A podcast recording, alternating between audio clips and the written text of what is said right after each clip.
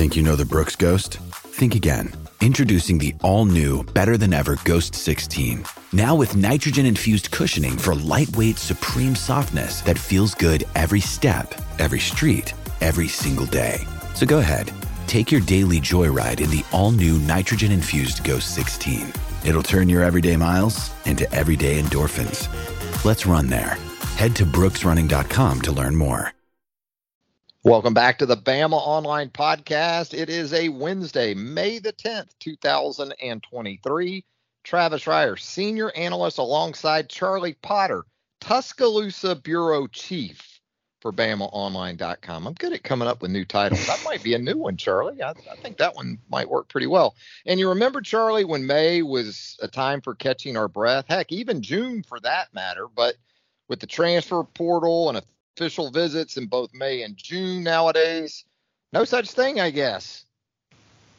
No, it's a it's a busy time of year, like all year round, essentially. You have a little bit of a break kind of the beginning of July um, before S E C Media Days, but that's just a couple weeks, and then bang, you're right at the unofficial start of the season. But, yeah, I mean, I really do feel for the recruiting reporters because June now is a big time part of the, the calendar. Um, but yeah, just from a, a general roster standpoint, you exit spring, you kind of get a feel for, you know, where things stand. And then you know, we've seen with Alabama, they've still been heavily recruiting the defensive back position. And so, um, yeah, and that's, that's after they go out and land a quarterback. So it has been busy. Um, but you know, with this new kind of era of college football with transfer portal, N I L, everything, it's there's a lot on these coaches' plates, and that kind of trickles down to then you have to, to cover it, so it affects everybody. Absolutely does. And um, speaking of the transfer portal, big news on Tuesday is Louisiana defensive back Trey Amos makes it known that he'll be joining the Crimson Tide for the twenty twenty-three season. Look, Troy, I think coming out of spring drills, we all realized that depth was a concern at corner and at safety for that matter. So if U A could find a viable option in the portal, it would make sense to go that route. And it looks like that's the case with Trey Amos, a guy who also still has a couple of years of eligibility remaining. And as a fourth-year corner, he had the COVID year, I guess, at Louisiana in twenty twenty, so he's able to keep that year. Uh, so technically a redshirt junior, I guess, in twenty twenty-three. But you know, he's the only, by my count anyway, tell me if I'm wrong, only fourth-year corner Alabama will have going into fall camp. Yeah, there's not a lot of experience in the defensive backfield. Um, it, the safety, there's a little more because you have Malachi Moore and, and Christian Story who've been in the program for a little bit now. But, yeah, the cornerback position, it, it's a young group. And Kool-Aid McKinstry, just going into his junior year, it could all but be his last year to Alabama if he plays his cards right and turns pro after the season. But, yeah, it's it's a – that was a position that, um, you know, going into the spring, it had a lot of promise because of Kool-Aid and some of the younger players. But you know, we saw Jaques Robinson and Traquan Fagans enter the transfer portal uh, before the A-Day game. And that was after uh, a guy like Kyrie Jackson hopped in the portal, um, you know, before the season ended. And you had just a question mark about numbers, and I think it, I might have asked Nick Saban, I don't actually remember, it's so far uh, removed now, about just the depth at the cornerback position. This was after the transfers, and he said we got a long ways to go. And so when you look at just from a numbers standpoint, it makes a lot of sense that they would want to go out and not only get a cornerback, but get a guy that's kind of a proven player, and that's exactly what Trey Amos is. And you talked about the whole secondary. Um, you know, the safety position, too. I think right now they have twelve available defensive backs, and that's with Tony Mitchell being suspended. So kind of keeping him on the outside looking in because there's some uncertainty there. So thirteen on scholarship, twelve available. And so, yeah, it, it makes sense that they're kicking the tires on some of these guys. Yeah, and none of this is to say that Alabama doesn't like its young players at corner, like Hurley and Ricks and Kite, uh, who we saw, as you alluded to there in the A-Day scrimmage, pretty prominently working more with that second group. It's just once you get beyond McKinstry and Terrion Arnold and even Earl Little Junior, there's not a lot to go on there that we have documented uh, that the coaching staff at its disposal. Absolutely. So, yeah, when you think about it from that perspective, and you know, you watch some tape of Trey Amos from last season, it looked like he was more of a true outside guy mm-hmm. at Louisiana. And so while that doesn't maybe play into the star position directly, it does impact star from a standpoint of giving you some flexibility with a guy like Arnold, who, along with Little and Malachi Moore, I guess, worked inside some during the spring. Yeah, I think to me it almost helps Earl Little a little bit, because you you look at the cornerback position before Amos commits, and it's basically just Kool-Aid and Terrion Arnold. And you know, if you have a uh, an injury there, then I guess Earl Little might be your next man up. Antonio Kai could also obviously do that, and maybe you go with the younger guy. But I think the coaching staff is really high on Earl Little. He was a guy that for most, if not all, the spring worked there in the slot. And then because of the transfers, you had to kind of move things around. That's why Malachi played um, star in the eight A game. They moved Earl back to the twos just because, you know, they didn't have the numbers there. Um, and it does it gives you flexibility, like you said, because now you have three proven cornerbacks um, that you can use in competition. You do have some flexibility where you can move guys around, but it almost takes a little bit of pressure off of Earl Little, knowing that you can focus solely on star at this point. And I think that's good for him, and I think that's a position where he can really thrive. But, yeah, I mean, um, you know, Kool-Aid is a guaranteed starter. Uh, you don't really want to say that at Alabama because things can always change. Competition is always happening. But it, now it'll be interesting to see what happens opposite him, because I think Terrion Arnold had a really good spring, but you go in and you go out and add a, a proven and experienced piece like Amos, and Um, you know, he's a guy that's going to come in and, and compete right away for playing time. They don't really bring these guys in to not do that. So it'll be interesting to see how it plays out. But I, I do think it kind of gives you, um, like you said, that flexibility and takes some pressure off some guys.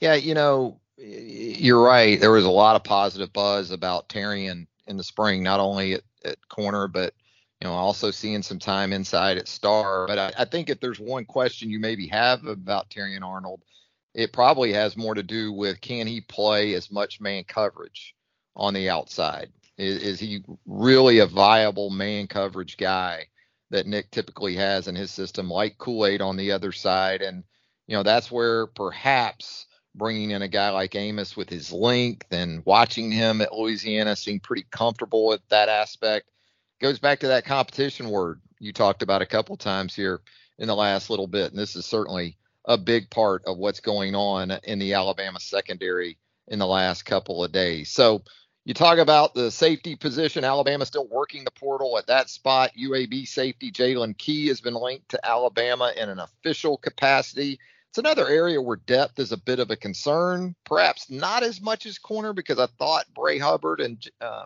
Jake Pope showed some good things in the eight A game. But again, how that plays out at safety can go a long way in impacting roles at star and money and the nickel and dime packages, right? Yeah, it definitely can. Because right now I think you have three top guys with Malachi Moore and Christian Story, and then Caleb Downs. Um, you know, the true freshman lived up to the hype, and I think he's going to certainly be a part of this secondary uh, come the fall. But then you can, you know, kind of figure out what you want to do from there. Uh, I think they like having Malachi in the back end. You know, he spent most of the spring there rather than star, which is where he ended the spring. But, um, you know, it, it gives you some flexibility. If if you don't uh, feel completely comfortable with Earl Little, or you do want to add some competition, you could play Malachi at star. Then you have Caleb Downs, and, and maybe if you land Jalen Key, add him at safety. You have Christian Story at the money position. So, again, it, it gives you options. And you're right about, you know, depth. You have more Story, Downs. Uh, you're right. Jake Pope and, and Brayson Hubbard both showed some good things in the spring game. I think Jake Pope was a highlight for a lot of people. Uh, and then, again, there's question marks about Tony Mitchell and his availability. You know, what will happen with that with the from a legal standpoint?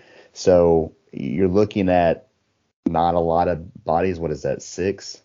Yeah. Um, and then you add a seventh. I think that helps a lot. Um, it helps guys uh, not only from a uh, secondary standpoint, but then it, you know, you have some more special teams bodies, because we see D Bs play a lot of special teams roles um, on all four units. So that's another area. I think both of these guys, if Alabama's able to land them, uh, can help in that capacity as well. Yeah, and Nick doesn't short special teams. You know, he doesn't just say, well, put some walk-ons and some true freshmen out there, and we'll see how it goes. As we've seen throughout his lengthy tenure at Alabama, you'll see frontline guys on special teams. I don't think that's going to change uh, anytime soon. So, Charlie, with Alabama linked to at least three transfers since the end of spring drills, is this more about depth, starter options, or maybe both? And I'm including, obviously, Tyler Buckner in that mix to go along with these D Bs. I think it's a little of both. Um, I don't think, obviously, any of these guys are guaranteed a spot in the starting lineup by any means. That's not Nick Saban's style. But, again, whenever he goes to the portal, uh, it's usually not to go and get a, a bench guy. And so uh, I think he sees areas on the team, which the defensive backfield is more about numbers. You have some guys that have left the team. Um, again, there's uncertainty about some others. And there's a lot of talented young players, but they're not proven players. And I don't think you want to be just entirely young on the back end, because there's a lot of new guys stepping into new roles with so many guys moving on, like Jordan Battle, DeMarco Helms, Brian Branch, Eli Ricks. So it's a situation where uh, on defense, at least, at least after the spring, I think you are addressing your number situation and, and adding some some proven depth and guys that can come in and compete for starting spots. So the quarterback position, um, I think you're not just completely sold on what you have. And I think there's an obvious need, or at least they see an obvious need uh, for some more competition there. I don't think Tyler Buckner, again, is is guaranteed to be the starting quarterback, but he's certainly going to come in and compete for the job. And um, I know you and Tim have covered it on the, the podcast here, but it'll be interesting to see how quickly that race dwindles from three to two, um, because you there aren't a lot of reps to go around, and you know they're going to want to figure out you know who's going to be the starting quarterback and who can lead Alabama to to wins. And so I think from an offensive standpoint, it was more of a need to create competition and to find a guy there. So a little different in terms of what they're looking for on each side of the ball, but I think the the guys they went out and got filled the needs that they had. Yeah, I think numbers are the thing we get so caught up in, and you said a key number earlier about six defensive backs where the secondary is concerned, and on a weekly basis, you have to have six legit dudes between your base, nickel, and dime packages. You can't get away from that. And if we think six is the number, that tells you that Nick Saban thinks it's like, what, more like eight or nine is what he really wants, because, you know, he's thinking about injury and effective play, different kind of things that crop up. So it's not just your top six. You need another two or three that you feel like in a game uh, on the fly, even you can plug and play with and, and not sustain much of a, a drop off. And I'll tell you what else I think is involved here, Charlie. I think the schedule is involved here, too, because you got Texas coming into Tuscaloosa in week two. And Nick Saban, I think we both have come to the belief and the understanding, Nick Saban, Charlie, he's not a, ah, it'll be all right kind of guy, you know. He he knows what's coming from a schedule perspective, and he isn't going to assume anything at three of the most important positions on the field. Not just Texas either, but you look at Alabama's schedule. This is more from, you would think, a defensive standpoint, but I think quarterbacks involved in this too. There are eight teams on Alabama's schedule that have strong quarterback passing game sort of scenarios set up. So um, I think that I think he also considers the quarterback position in that, because he knows that even with this sort of renewed approach to physical first football on the offensive side, there's probably going to still be a couple of games where being just serviceable at the quarterback position isn't going to be enough. No doubt. Yeah. I mean, the, the days of game manager are kind of, you know, gone to the wayside. Like, you want the guy to be able to manage games, no doubt, but uh, you got to make plays on offense. And, you know, I think one of the things he, he says it all the time, but he was very adamant about it, um, you know, late in the spring, is that he likes the, the group of skill players that they have, whether it's the running back group, which he praised at length throughout the spring, or even the receivers. Um, and we saw the tight ends involved quite a bit. Um, you know, during the eight A game, I, I think the pieces they have around the quarterback, he feels pretty good about. And so they just have to have a guy that can consistently distribute them the ball and allow them to make plays. And, um, you know, so far, Alabama doesn't have that guy, or at least they're not doing it on a consistent enough basis. And, you know, you do have the, the Middle Tennessee game to open things up, but, I mean, you jump in the deep end right after that. And, you know, these quarterback positions or quarterback battles can, can linger into the season, but you're going to want to figure things out. And I think whoever wins the, the competition, um, you know, they're going to have to prove they can make plays, but also take care of the football. I think, you know, that was an issue for the guys on campus during the spring. It's an issue for Tyler Buckner in his career because he has, I think, more interceptions than he does touchdowns uh, throughout that. So, you know, the guy that is coming in, sure, he's going to have to be able to lead the offense and manage it from that standpoint, but he's going to have to make plays to, to win games. And um, while I do think the defense could almost be improved from last year, um, I, I think that, you know, ultimately you don't want to go into a season where you have question marks about the, the quarterback position and if that guy can, can lead you to some wins. Yeah, the Tyler Buckner ride in the Gator Bowl game should have required a height uh, requirement. You know, you, you, you should have had to have been a certain height to get on the Tyler Buckner ride for that game against South Carolina because it was a little bit of everything. I think five total touchdowns, couple pick sixes. It kind of reminded me of Mac Jones against Auburn in two thousand nineteen. And hey, maybe that's an omen. Maybe that's a connection Alabama fans can hope for, because as we know, in twenty twenty, Mac was, uh, was lights out. And I think something else you hit on again earlier, um, Nick Saban doesn't want guys coming out of spring assuming anything mm-hmm. in, in regards to their, their status on the depth chart or where they're at in the pecking order. Uh, he wants that competition level ramped up throughout the summer. Uh, and so if you are one of those guys coming out of the spring and you thought you saw maybe a little bit of light at the end of the tunnel, you know, it can often turn out that it was just another kind of inbound train at your spot that was uh, making its way to Tuscaloosa. And, and look, and with these guys, right, that we're talking about, these transfer port portal imports, not just depth, but you're adding experienced guys while also replenishing that competition that you've had kind of robbed from you where the portal and or the N F L draft is concerned. Charlie, did you see the win total that's out there for Alabama in twenty twenty-three? ten and a half. Now, I think we need to note that total typically entails the regular season only. So my understanding is we're talking about ten and a half over a twelve game stretch. So if you like U A over the ten and a half, you're thinking eleven and one at the worst, Charlie. I think that's doable uh, because a lot of the tough games are at home. You know, last year, you know, the two losses happened on the road. You get Tennessee and L S U at home this year with kind of that revenge factor. Um, you get Ole Miss, Arkansas, Texas at home. You got to go to A and M, but, you know, A and M, they're hard to kind of figure what they're going to look like this year. Then you go to Mississippi State, uh, Kentucky, and Auburn. And Auburn's always a bugaboo uh, for Alabama going down there. That's a always a weird trip, no doubt. But uh, first-year head coach, you you wonder how that'll play out. I think eleven wins is certainly doable. Now, I, I don't think going out there and just expecting Alabama to go undefeated um, is that plausible because it, it rarely happens. And, um, you know, we've only seen – you know, what, two undefeated seasons during the Saban era, so two thousand nine and, and twenty twenty. So it's yep. it's completely logical to think Alabama will drop a game during the regular season, and maybe it's early on when they're figuring out this quarterback thing. Um, but I think ten and a half makes sense. I mean, Vegas knows what it's doing, and I, I would lean toward eleven. Uh, I don't really know where I would pick the loss right now. But um, I think Alabama, if they can figure out the quarterback situation and they can stay healthy at some key positions, if this defense and that offensive line is physical, as they're talking about being, I, I think they can certainly get eleven wins.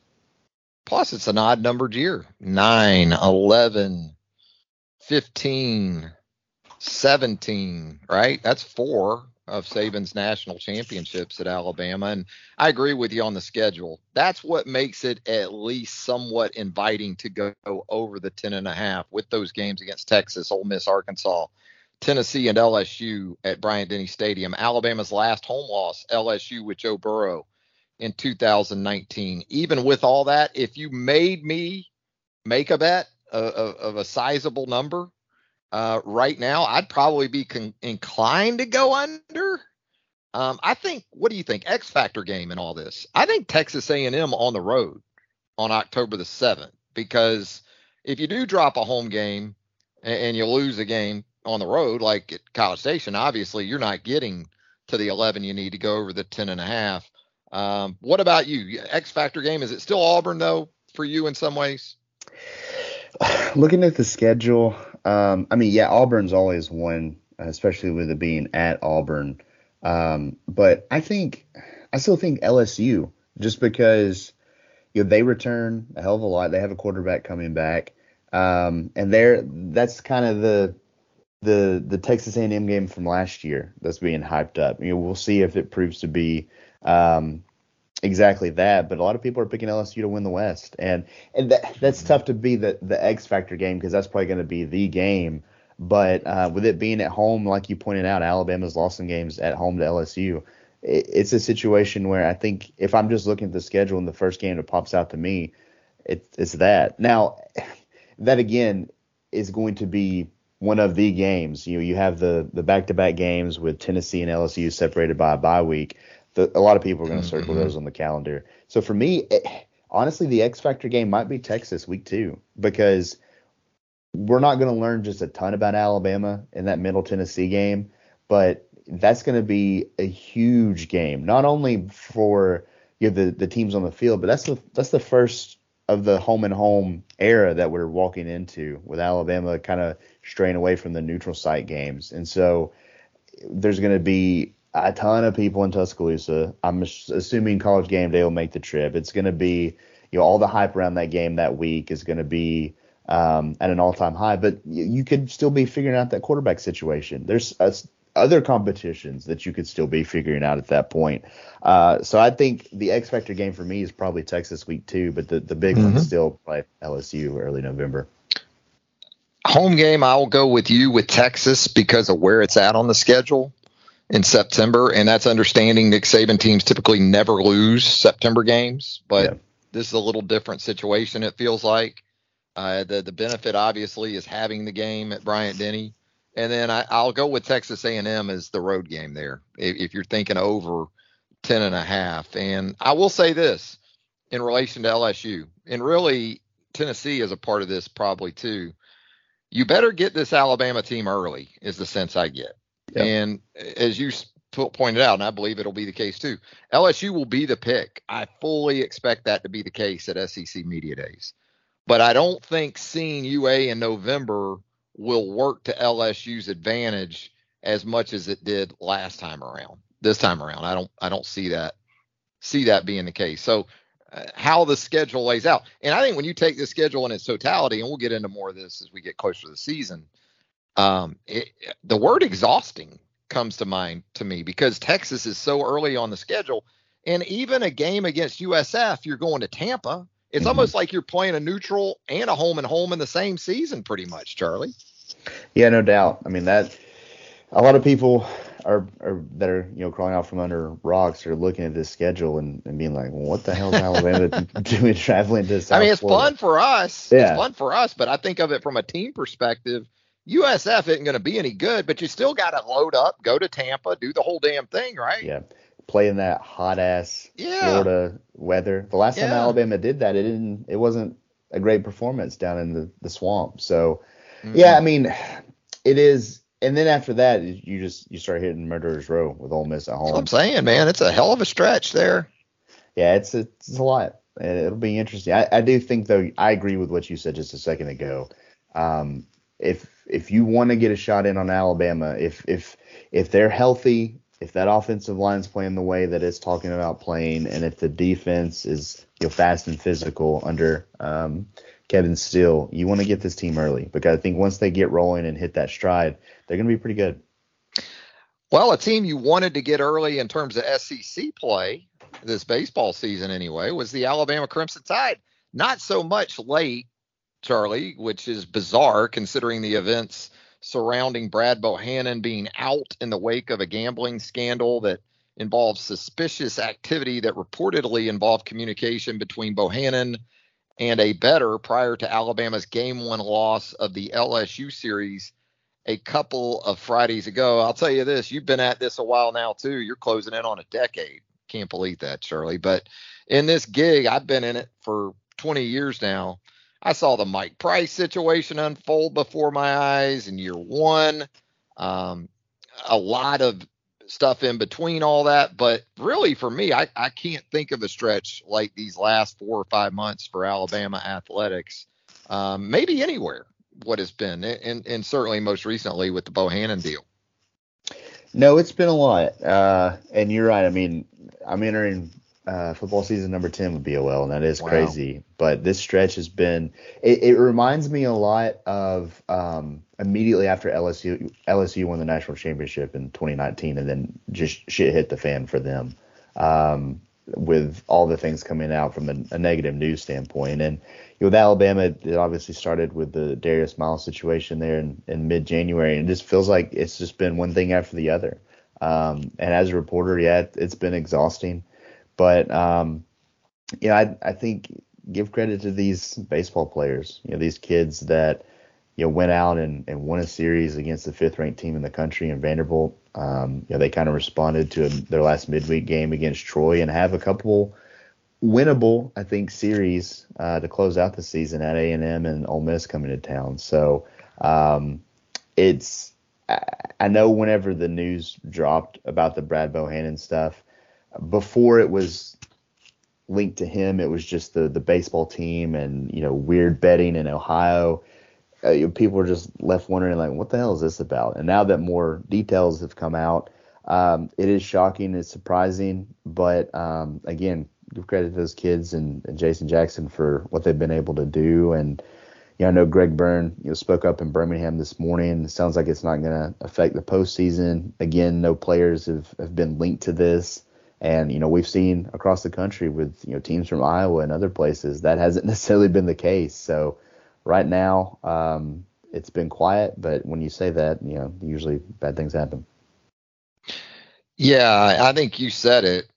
I keep going back to the players who seemingly continue to be unfazed by everything that has gone on around them, really going back to that Auburn series when you had the lawsuit uh, against Bohannon and some other uh, entities that brought on by a former Alabama player. And then you, you look just at last night, Alabama falls behind to Troy early, a couple weather delays to sit through, and they still surge back to take a seven two win over the Trojans in Montgomery. Again, assuming this team is good to go where postseason eligibility is concerned, we have no reason to think that won't be the case. Is it possible that the events of the last month or so might actually serve to benefit this team as it zeroes in on its postseason opportunities? It's possible. Um, you know, whenever you have someone that you trust and you know, as a leader of the organization you're in, and you find out that you know they're doing something that you don't agree with, and kind of sheds poor light on the program and maybe uh, has affected your past games, then I, I think that can light a fire under you. And, you know, it, it, it's never easy in the S E C by any means. Um, it's the toughest league and, and maybe sports when it comes to just S E C baseball and the gauntlet you have to face on a week in and week out basis. But um, I think it could certainly be a, maybe not a turning point, but a, um, a catalyst for this team, and one that can motivate them to, you know, end the season strong, you know, make it to Hoover, maybe make a little noise there and, and make a regional. I think that, you know, if, if you're these players and everything you've gone through, I think that's all you can really hope for.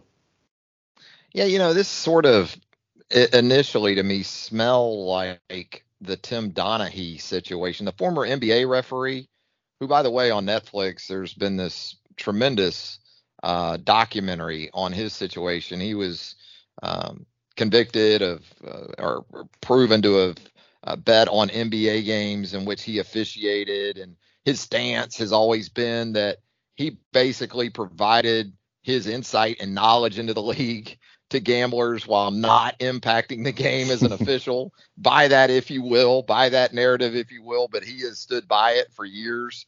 Uh, it's a big part of that documentary.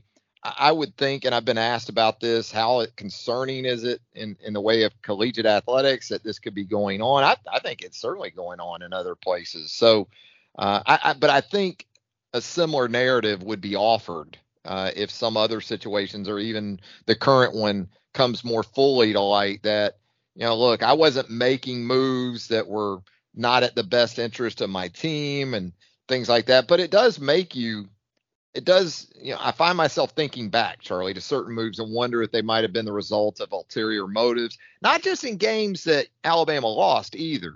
You know, maybe there were games Alabama won and some roles on this team were changed or extended perhaps in an effort to close out wins. You know, if the money was the other way. And again, we don't have any uh, any inclination that that more than that that opener against L S U was is under suspension, but uh, suspicion. But uh, it, it does make you at least consider some of the buttons that were pushed under Bohannon's watch.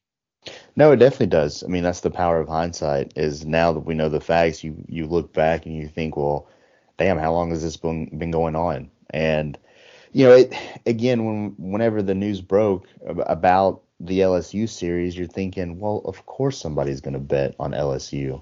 Um, but, you know, now to find out that the head coach had something in, involved with it, you automatically think back to, okay, well, where was Alabama, you know, playing with maybe some states that gambling was legal? You you just you try to think of every little loophole, but um, it's a shame because I think I think the, the kids like Bohannon. I think that um, you know, he's always come off as a a likable guy to me, but you know now, like we just talked about, this is going to serve as um, maybe a, a motivating point for them that the guy that they believed in, recruited them, and was the leader of their program um, was was betting against them in some situations, or at least leading people to, to make bets against them. So it's uh, it's a hell of a time, man, and uh, hopefully it doesn't get any weirder. Yeah, I mean, here they sit at eleven and thirteen in the league, and they go to Texas A and M this weekend. Alabama does to take on an eleven and thirteen in the league group of Aggies before a home series against a six and eighteen in the league, Ole Miss and Tuscaloosa. And you think about it, they're safely within the realm of the S E C tournament qualifications right now. Um, got to think that carries over to N C A A tournament regional bid uh, opportunities as it sits right now. Really, if you think about it over these next six S E C games, three and three, two and four, they should feel really good about, you know, their their regional chances, I would think. Yeah, I agree with that. And like I said at the top, it's they're winnable series. I, I don't expect Alabama to go out and sweep these final two, but hell, that would be a, a way to close the season. But I think there there's certainly games that you could go four and two, or at least, you know, split them, finish the season three and three.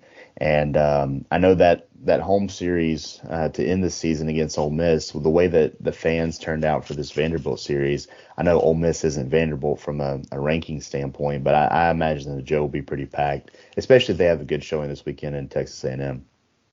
Yeah, really, they uh, they have a chance to to make a statement here in, in these next couple of series. And again, a team that seems to be playing its best baseball at the right time of the season. Regardless, just a surreal stretch, and I'm sure one that Greg Byrne can't wait to get behind himself soon enough. Although if you extend it back to basketball season with the circumstances surrounding the uh, Jamea Harris incident, uh, it doesn't look like some of that's coming to an end anytime soon. I'm, I'm, uh, uh, I'm just, uh, boy, I'm left to wonder what what might be on the horizon at this point. Regardless, thanks a lot, Charlie. As always, we appreciate you joining the podcast. A lot of good stuff going on with Alabama athletics. There is, trust us, a lot of news certainly involving Alabama athletics. We're going to have it all covered for you at Bama Online dot com, starting with Charlie Potter, myself, Kirk McNair from a recruiting perspective, Hank South, Tim Watts. Not going to find anyone better,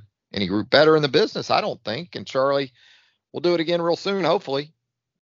Yeah, man, it's always good to catch up. And, um, you know, I, honestly, though, I was looking on the board. I was expecting some Taylor Swift questions, so I'm kind of glad oh, we, we are missed you, out. Now, are you a Swiftie? No, well, the wife is. Um, right. So I guess kind of by association, uh, I've heard – I don't know if there's another man You're on this kind planet. Kind of a Swiftie in law. Yeah, yeah. I don't know if there's another man on this planet that's heard more Taylor Swift in the last month than me, though. Uh, oh, it's It's been in the house, in the car. um And then it's like your phone detects it. So like if I'm on TikTok and scrolling, it's just Taylor Swift, mm. Taylor Swift, Taylor Swift. And so, yeah. Um, I hear you on that. She man. went to I got a wife in Atlanta. And a daughter. Yeah. yeah. Well, did she, did, did she go to Atlanta. a show? Did yeah. you go to a show? I didn't. Oh. Uh, okay. Her and her sister, a couple of friends went, and oh, nice. they had a great time. Uh, so much so that she was obsessively looking at tickets in Nashville this past weekend to go back to back. Wow. It didn't happen. You know, I'm not a, I'm not anti Taylor Swift. I don't know how you could be. Right. Um, I, I just, it, it's not my thing, but I'm with you. My wife and, and the youngest daughter, all big time, both big time Swifties. And, uh, yeah, I mean, I, I get it. I, I great for Taylor Swift, man. I, I think I heard where this run, she's going to make like four hundred fifty million dollars or something. yeah. She, she's come a long way, Charlie, since that Hillcrest prom she went to back in the day. Remember that? She exactly, came to Tuscaloosa yeah. and went to the Hillcrest prom. Yeah. That's the that's the jumping off point. So everybody that went to Hillcrest or surrounding uh, Tuscaloosa high schools, just know that that Taylor Swift era is coming for you. And Peterbrook Chocolatier there in Tuscaloosa made sure she had a Peterbrook bag in her hand as she left for the prom. You know, marketing, you yeah. know, product placement, Charlie. it, it means everything. Well, good stuff, Charlie, and thanks again, man. Appreciate it. Yeah, no problem, man. For Charlie Potter, Travis Reier, thanking you for joining us right here on the Bama Online Podcast. If you haven't subscribed to the podcast, we certainly hope you will do so. Anywhere you consume pods, you're going to find the Bama Online Pod. If you'd leave us a rating and a review, that would help us out tremendously as well. And of course, you want to hang out with us right there at Bama Online dot com on the Roundtable, the premium message board of choice for Alabama fans around the globe. For Charlie Potter, Travis Reier, thanks again. Until next time, so long, everybody.